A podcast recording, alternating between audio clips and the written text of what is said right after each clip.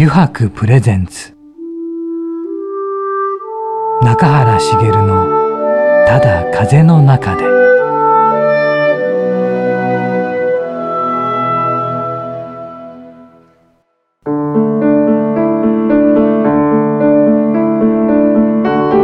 皆さんこんにちは。声優の中原茂です。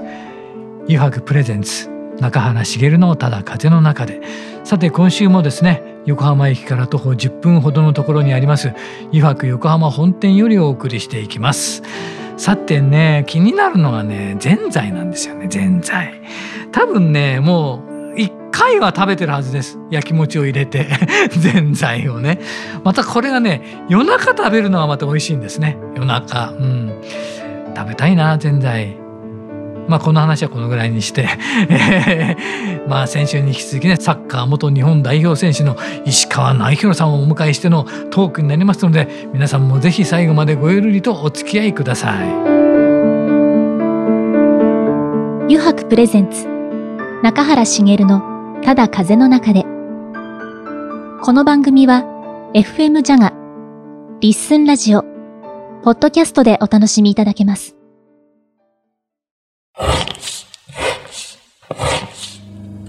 油白の革製品は日常品でありながら小さなアート作品である。日々の暮らしに彩りを。レザーブランド。油白。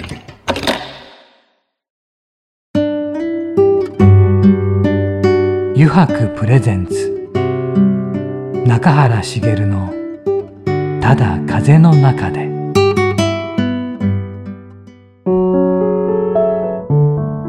油白プレゼンツ中原茂のただ風の中で。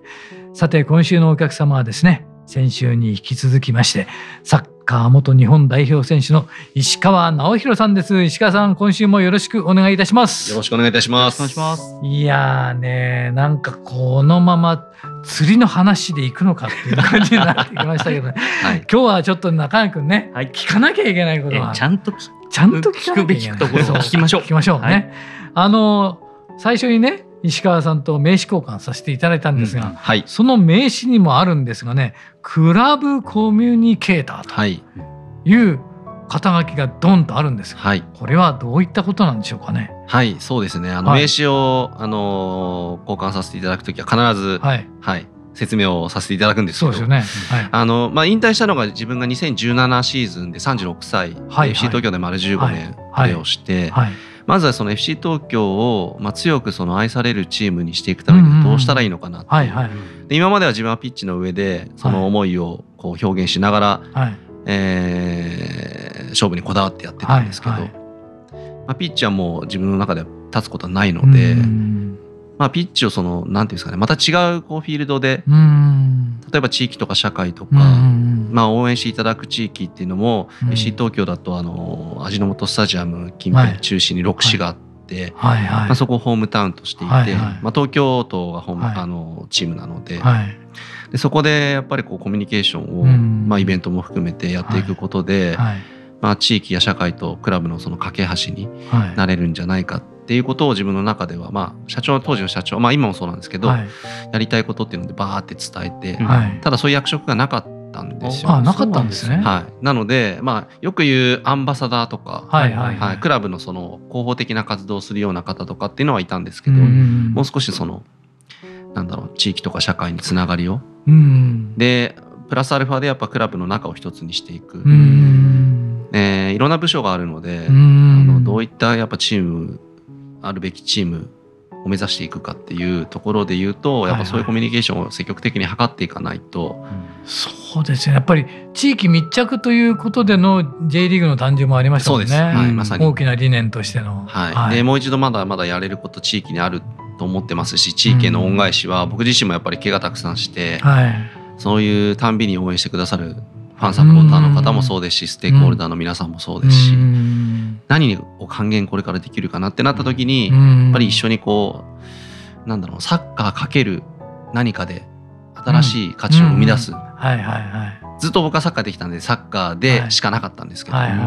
そこにいろんな人がやっぱりいたり、仕事をされてたりするので、はい、サッカーと掛け合わせたらどんなこう可能性が広がっていくのかなっていうので。ね、街の活性化にもなっていくでしょうしね。そうですね。はい、まあそういった部分を例えば地域の課題とか、うん、社会課題を取り入れながら、うん、じゃあサッカーの力でどうにかこう解決っていうと非常に大変になるんですけど、うん、なんか改善していけるかなっていう。はいはいはい。っていうきっかけ作りをしたりとか、まあ、実際に自分も動いてなんですけど、はい、はい、でそれが2017年から始まったってことなんですね。えっと2017年に引退して18からですね。18から18、19、20今4年目ですね。4年目です。どうですか？4年目やってきて。いや濃いですね。濃いですか？選手 はい、も濃かったんですけど。はいはいそこで出会う人たちとはまた違う幅で、はい、なおかつエリアももっともっと広くなって、はい、ある意味サッカー選手ってピッチの上で結果を残すためにいろんなまあ努力だったり積み重ねをするんですけど、はい、それがまあピッチの上っていうところから、はい、社会とか地域が僕の中でのそのピッチになったっていう、はいはい、所狭しとっていうか、はい、もう駆けずり回って、はい、いろんな人に出会って話をさせてもらって、はい。はい、別に FC 東京のことをこうなんていうんですかね応援してくれっていうのはもう最終的なところでよくて一緒に取り組むことによってあサッカーチームがこういうことを考えてるんだとか、こういう人がいるんだとか、こんなことができそうだよねっていう、なんかワクワクを作っていくっていうのが自分の仕事です。やっぱりその例えばサッカー選手だと、はい、うんといろんなものが準備されていてそこに最後自分が結果を残すとか、えプラスアルファをどう価値として届けるかなんですけど、はい今はそれもやりながらもその企画から、そのやっぱりなんていうんですかね運営じゃないですけど、そういったところも自分が行動を起こしながら最初から最後までやっていくっていう。最初から最後まで。はい。そうすると今なんかこういうことやってますとかやろうとしてますっていうなんかあるんですか？まさに今やってるのは農業で。あはいはい、だからそれで農業なんですけど。そこつながってたんですね。そうなんです。農業。農業それで農業が出てくるんですか？そうです。えっとえっと三鷹市が、はい、えっと、石東京ホームタウンなんですけど、町中農家さんって言ってあの都市農園を一生懸命やられてる方々が多くて、はい、でもあまり知られてなかったりとか、その地産地消で野菜って言ったらまたね、地方だったりそれそれこそ僕横須賀で育ちましたけど、横須賀のこう大根とかキャベツとか、やっぱそういうようなイメージがあるんですけど、はい、実はすごいあの努力されててというか、はい、あの地元で愛されてる野菜があってあそうなん、ね、こういうものをなんか発信できたらなとか一緒に取り組めたら取り組めたらなっていうので、畑をあのちょっとお借りして、一緒にその栽培して。はいで、えーと、この間も間引きしましたけどそれを収穫して、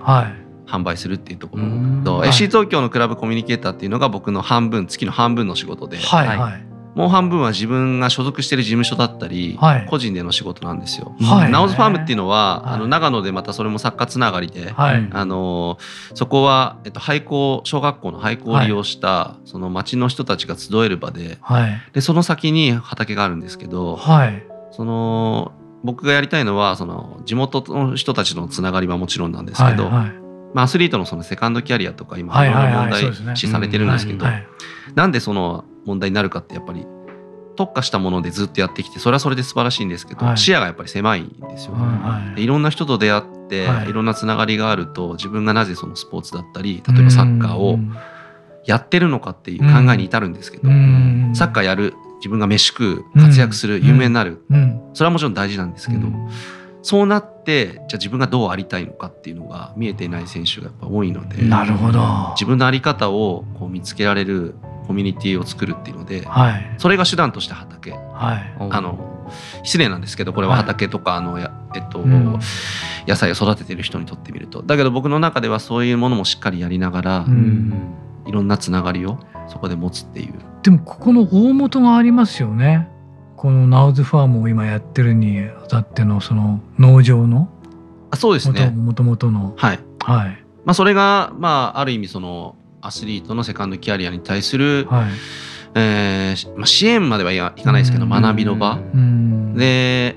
やっぱそのよく言われる心理的安全性が保たれた中で、はい、サッカー選手スポーツ選手って結構やっぱりストレスにすごいさらされることが多くて、い。ろんな人とのつながりの中でも、結局なんかみんなバカ正直に騙されちゃったりとか、なのでまあ本当そういった安全性の高いところで自分の素をさらけ出してお互いに認め合っ、そういう関係構築を作るすることがすごいやっぱり素晴らしいことだし、それができる人材が育ってほしいっていうことも含めて、で土を触って畑耕して、で収穫したものを頂いて、自分の身になるっていう、でもこれ新しいですよねまだ。あそうですね。21年。そうですね。まだこれは、はい、もう本当に、えっ、と、はい、今年の、えっと、初収穫が夏だったので、はいはいはい、あ。まずトウモロコシをどれだけ作れるか、育てられるかっていうので、はいはい、まあ最初一からやったんですけど、はいはい、まあまあな数取れたんですよ。しかもめちゃくちゃ美味しくて、本当ですか？自分で言うのもなんですけど、取ったものそのまま生で食べれるんで、あそういうトウモロコシなんですね。そういうトウモロコシで。はあ生でじゃ食べたわけですか？もうめちゃくちゃ食べました。で僕も子供を連れてって、はいもうその場でパクパク食べてましたし、まあ、そこでなんか作ったものでみんな笑顔になってくれるってめちゃくちゃいいなと思って、はい、でそれをやっぱ僕だけじゃなくてみんなでシェアしたいし、はい、なんならアスリートの趣味って結構少なかったりするんですよ。うん、あの競技にやっぱ特化してるんで、やっぱりその睡眠時間とか怪我をしないようにするとかって言ってどうしても制約があるんで、動ける範囲って限られるんですけど、趣味を持ってない人たちが、でもアスリートの横のつながりも生まれる、自分がまた新たな価値をそこで感じられる機会になるとか、でそうなるとなんか競技としてもなんか自分のためにやってることも大事なんですけど、なんか誰かのためにやることがまた自分のためになるとか、それをこうなんていうんですかね農業で感じてもらったり、はい、実際にその感じてもらったものをまたそれぞれのフィールドで感じてもらえる、はい、それって感覚心の感度だと思うので、はい、その感度を高めるようなきっかけ作りですね。はい、ちなみにそのセカンドキャリアっていうのを考え始めたのっていつ頃からです、うん、あのやっぱ30超えて自分がやっぱベテランと言われる中で、はい、あとどれだけできるかってやっぱり考えるわけですよ。はいはいうん、で18歳からサッカープロサッカー選手になって、うん、ある意味そこがじゃあキャリアの、えー、と一番新しい部分ではあるんですけど、うんもう一日一日で引退に近づいてるじゃないですか、はい。はいはい、そう考えたらいつでも考えるんですよねやっぱり。だけど引退して思うのはあの特別なことは僕何一つ準備してなかったんですよ。一つ大事なのは自分の中でそのやりきれるかどうか。で例えばこれがチームがもうなくなって探してたけど行く先がない引退しますっていうことでも、僕はそのやりきれることがあると思っていて、もう常に練習の中で自分の力を発揮するような準備をするとか、出し尽くすっていうものが毎日あって、それでまあ契約がないんだったらもうやりきったと思えるし、僕もまあある意味最後まで復帰目指してやってなんとか復帰できてやりきった思いではいるので、やっぱりそのやりきると今度自分が今度何をしたいかっていうのがなんかこう湧き出てくるんですよね。湧き出てくる自分をこうやっぱ見つけてほしいっていうか。うあなるほど。はい、なので僕はとにかくいろんなことやっててもいろんなことをやりきれる自分でいるかどうかで。なるほどやりきれるかどうか。はい、やりきれるって人によって違うと思うんですよ。はいはい、でもこれやりきったなってこれ例えば一日の中でも考えられることですし一つのメニューとか一つの例えば僕だったらリハビリとかでも言えることなのでなんかその積み重ねがあって試合に出る出ないは正直監督が決めることなんでわからないですけどやりきった感覚をいかに自分が持てるかでで畑でもそういう部分で言ったらやりきるようなことをしたいんですなるほどね畑でもね、はい、やりきらないとものができないんで。確かに育育ちませんもんね。そうなんですよ。あとこれ天候によって出来不出来あるじゃないですか、はいはいはい、これ怪我と一緒で。外的要因ってやつ、ね、外的要因です、うん、外的要因を自分の中で受け入れられるかどうか、うん、ああなるほど。人のせいにしないとか環境のせいにしない、はいはいはい。これ選手で一番大きな分かれ道で。はいあいつ結局いろいろ移籍したけど引退早かったねとか活躍できなかったよね、大体自分のせいじゃなくて他人のせいとか環境のせいにして逃げてしまうんで。それを受け入れるっていうことができるような環境を学びの場心の感度を持てるきっかけを作るっていうのが畑っていうはい、はい、ところです。なるほど。それが畑だったと、はい、もう素の自分土に触ってあの自然に触れてってやっぱ素の自分でいられるんでそれを感じてほしいなっていうのは。はい。でもそういうのをまたねいろんな活躍されてきた石川さんがやってるってことでも大きなことがあるんじゃないですかね。うん、なぜだってみんなから言われるんですけど。なぜだって、ね、でもそこはもうシンプルに、はい。はい、なんか自分素の自分がいることの心地よさと、はい。うん、あとは楽しいです単純に。はいその楽しい中で、うん、あのやっぱりセカンドキャリアどうしようとかそういう不安要素があると結局楽しめなくなっちゃったりする人もやっぱりいて、うん、結局それが元で、はい、あの成績落ちちゃったりっていう人も絶対いるはずですよね。はい、そうですね。間違いなく不安にみんながなってると思うんですけど、うん、まずそういう不安はそれぞれにあるんですけどでもそれを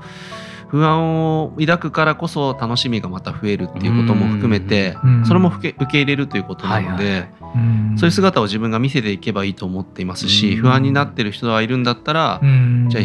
あのいっぺん畑来なよっていう いいです、ね、全然受け入れるよっていう。そういうことも今後の活動とか未来についてっていうことをお聞きしたいんですけれども、はい、はい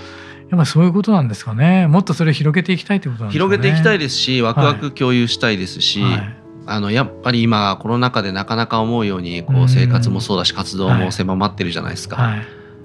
でやっぱできないこと考えちゃうとどうしても不安になるしでも先のことを不安に思ってもしょうがないので逆に今できることを今しかできないことを積み重ねてこれからのワクワクに変えていく、ワクワクに変えていく力をこうつけていく。仕事も遊びもやっぱ本気で楽しんで、だから僕の中で仕事です遊びですって感覚が正直ないんですよ。なるほど、はいはい、遊びが仕事になってもそれはそれで僕はありがたい話ですし、仕事が遊びに変わる瞬間って必ず僕の中ではあるので、はい、スイッチをどこで入れるかとかっていうのはだから常に入れっぱなし寝てる時ぐらいかな ちょっと寝てる時はそうですね。はい、まあまあでも平常心で自然体でっていうのが僕の中でモットーなので。うんもう力みすぎてもシュート入んないですし、はい、ああそうですね、はい、そうなんですよね。ついた状態でシュート打つから、はいはい、感覚も研ぎ澄まされるし、はい、感覚サッカーで学んだ感覚を、まあ、今もピッチ離れましたけど、はい、その感覚でやってるって感じです。はいはいはい、わかりました。話だ。これちょっとやっぱり聞いとこう。あ、そうないといけないことありますね。このね、ワールドカップの予選の最終予選、アジア最終予選で、はい、勝ったところでね。そうですね。オマーンにね。敵地で。いや厳しい難しい戦いでしたけどね、はい、にななりました、あと4試合ですか、はい、残ってるのが、はい、どうどう見てますか？今回この。いや毎回思いますけど、はい、簡単な試合もちろん今までの最終予選ワールドカップに出るため、はい。今えっと、何大会で連続で出出てますよね。はい、はい、出てます出てます。いや一つもやっぱり簡単な試合ないなっていうことと、はい、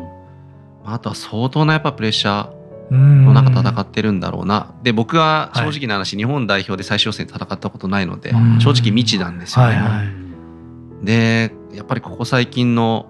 うんチームへの期待と不安と批判で言えば、不安批判の方が目に見えて多いですしそれを目にしちゃう機会って多いじゃないですか。まあ選手は多分それをうまくコントロールしてると思うし。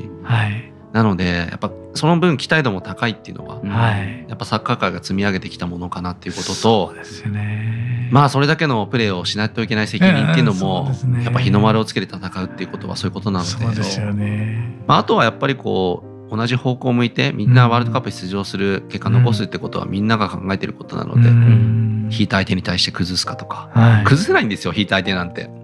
動かないんだすね。あ 動かないか。動かないんですよ。確かにね。そうなんですよ。そこでやっぱり必要になってくるのはその個の力っていう、はい、この間でいうと途中から入った三笘選手。あ突破力ってことになってくるんですかね、まあ、あとは、えっと、伊東純也選手が 2, 2戦連続で決めましたけど、はいはい。はい、まあ、彼横須賀出身なんですよ、はいはい、で僕後輩なんですごい応援してて、タイプも似てるのであそうなんですね。結局組織で守られてるところ個でどう打開できるかなんで、はい、それはやっぱりワクワクする。一番瞬間ですし。これをどうねどう突破してくれるんだろうっていうことですもんね。そうですね、えー、まあ、その上での連携、はい、組織っていうことを生かし合えるようなやっぱりチームになってほしいですよね。そっかじゃあ残りのオーストラリアとサウジアラビア戦が。いや本当ですね。しびれますね。見てる方は本当楽しみなんですけど、えー、選手たちのプレッシャーって監督なんか特にですよね。わかりました。ありがとうございました。こちらこそ。あ9時やろうぜのコーナーがこの後ちょっとあるので、はい、よろしくお願いいたします。お願いします。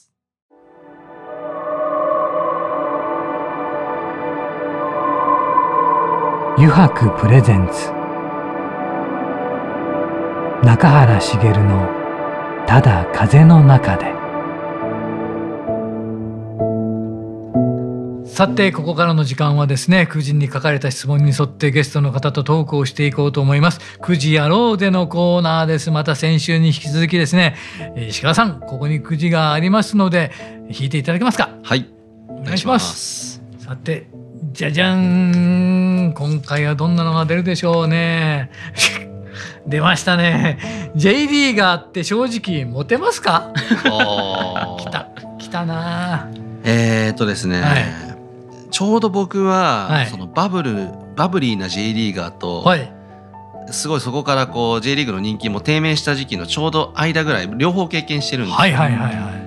い。いやバブリーな J リーガーの方々すごかったですよ、はい、もうねそういう先輩たち見てあかっこいいなっていうことありましたけど、はいはい、でもモテたかそうだな。僕自身がモテたかって言ったらそうでもなかったとは思います。あそうですか、はい、あの 逆に僕がそのなんかサッカー選手なんだねってこう来られると苦手なんで。そうなんですね、はい、サッカーむしろあのしてるってあんまり言いたくないです、ね、えー、そうなんですね、はい、別に一個人としてね、はい、見てもらいたい。あなるほど、まあ、サッカーもそその一部だと思うんですけど、だからちょっとこうサッカー選手だって言って来られると、はい、ちょっとこっちが引いちゃうんで、あのモテるかいや人それぞれじゃないですかね。サッカー好きな人は本当に。中途半端だったです僕は。だから知ってる人は知ってるけど知らない人全く知らないんで、はい、だからもうねカズさんクラスになったらみんな知ってるじゃないですか、はい。はいはいはい、あそこまでいけば、はい、でもおしゃれな感覚はみんな持ってるかもしれないそうですよね、はい、おしゃれで自分はやっぱりこう自分アピールするのがやっぱ選手なので、はいはいはい、なんか先輩たちの姿見て自分もこうしようとかっていうのは後輩たちもそれを見て憧れてとか、はい、自分を持ってる人はかっこいいですねやっぱり。ああなるほどねそうかもしれないですね。はいうん、そういう人は持てると。はい、はい、わかりました。ありがとうございます。じゃあ次行きましょう。はい、なるほどね。じゃあこれで。はい。あ中垣ちゃん中垣くん。おなるほどそういう。中垣かなっていう中で一番ちょっと実は気になってたことがあって、あのセリエ A の,、あのオファーを断ったっていうのはこれありましたね、そういえば、はい、これなぜなのかなぜなのかって聞きたくてしょうがなかったのオファーはい、そうですね2004年、まあ、前回の放送配信でもお伝えさせてもらったんですけど、はい2004年のアテネオリンピック終わって、はい、2005年、はい、えーと、ちょうど大怪我をする年ですね、はい。はい、その時に夏にその移籍期限ギリギリのところでオファーをいただいたんですよ。はい。はい、で正直言って自分は環境を変えてまたチャレンジ、まあ、西東京の中からまたさらにステップアップしたかったのと、うん。うん、あとはやっぱ自分の中でちょっとうまくいってなかったんですよ。アテネオリンピック終わってから、アテネの大会も消化不良に終わってそれから1年ずっと調子も良くなかったので、やっぱ環境を変えてまた調子分を自分の刺激を与えたいって思ってたのと、でそのタイミングでセリエAからオファーが来たので、これはと思って最初は行くって決めてたんですよ。そうですよね。でも移籍期限ギリギリなんでもう1日で考えろって言われたんですああそんなにギリギリだったんですね。はい。最後の最後です。でチームもまあ当時トレビーゾっていう、えー、クラブで、はいはいあのセリエAに上がるっていうタイミングのクラブだったんですよ。はいはいはい、でチームもちょっと僕の中でも分からなかったしあそっか。でやっぱそういうチームって引いて守ってじゃあそれこそカウンターじゃないですけどボールの自分の頭の上を行き来するような、はい、そんなイメージしか持てなくてでなおかつ自分も自分の調子が良くなかったから自信が持ててなかったんですよ。環境を変えたいけど今言っても自分は通用しないと一晩寝て考えてお断りしたんですよね。一日で決めた一日で。一日ででもオファー来るんですね。一日でもう来てすぐにあの来てくれと。メディカルチェックも全部最初にもうして、はい、それが終わって初めて契約になるんで、ね。はい、とにかくまずそのあの最低限のその契約のところの準備を今にイタリアに来てしてくれって言われたんですだからそれこそ、えーと朝社長にそれを伝えて行きますって言ってえそのまま成田に行く予定だったんですよ。でパスポートも持って、えーとまあ、最低限の着替えも持って社長に挨拶しに行ったんですけど、はい、僕の中ではもう行かないって決めてたのでそこでパスポート持ってましたけど行かないって言ったんですよ。みんな行くと思ってたんで、はいはいはい、なるほどね。みんなずっこけて。みんなずっこけて。でもう、えー、って感じですよね、はい、航空券の予約もしてます、はい、あっちの手配も全部してます、はいはい、でも僕が最後自分の気持ちに正直になって断ったんですよ。はいはいで断った2週間後にあの大きな怪我をした 運命だなと思って。運命ですね本当にわかんないですもん。はい、はそんな未来は誰にもわかりませんからね。えー、そうなんです。だからその時その時の思いに自分の中で正直になって決断したので、うん、後悔はないです。はい。それはよくわかりました。よくわかりましたね。懐かしい。ありがとうございます。わかりました。知らなかったです。ありがとうございました。ありがとうございました。9時やろうぜのコーナーもね、聞きたいことも聞けたし、聞きました。よかったです。ね。中垣君どうだった？2週間。あめちゃくちゃ嬉しい時間だったですね、とにかくまあ一番はそうなんですけど、うん、ただまあ感想としてはですね、うん、まあどの職種でもそうなんですけど、うん、見えない努力ってものすごく重要じゃないですか。そうだね。その中でどんだけあの本当に努力してたかっていうのがやっぱり例えばうちだったら商品に現れてたりとか、まあ、選手だったらやっぱピッチであの活躍するプレーに現れてたりとかすると思うんですけどやっぱそのどれだけ努力してたがかがあの本当感動につながってっていうふうになってるのかなと。なるほど。ものすごく思いましたね。そうですね。あの努力って最初自分の中で意識するんですけど、まあなんかそこが努力するのがもう当たり前じゃないですけど、努力を努力だと思わないっていうか、あとは努力って考えてるとこう報われなきゃいけないとか考えるじゃないですか。あすよね。なんで報われないんだみたいなね。なのでよくあのこれメッシが言ったのかな。メッシすごいじゃないですか。はい、すごいです。努力、まあ間違いなくしてますし、その努力が報われる時が来るからっていうことじゃなくて、その報われるまで努力するから報われるんだっていう。ことを聞いた時になるほどなと思って、報われるために努力する、まあ、だけど報われるまで自分がやり続けるから努力なんだよ、諦めないっていう、ね、諦めない、はい、あのもうね2週にわたってですねサッカー元日本代表選手のね石川直弘さんにお話をいろいろと伺いました。石川さん本当に2週にわたりありがとうございました。こちらこそありがとうございました。ありがとうございました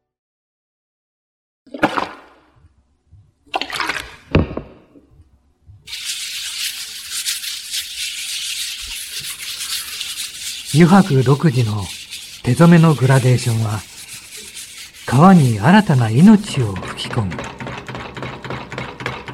色とりどりの空の情景。青く深い海。誰もが感動するあの一瞬を閉じ込める。レザーブランド油白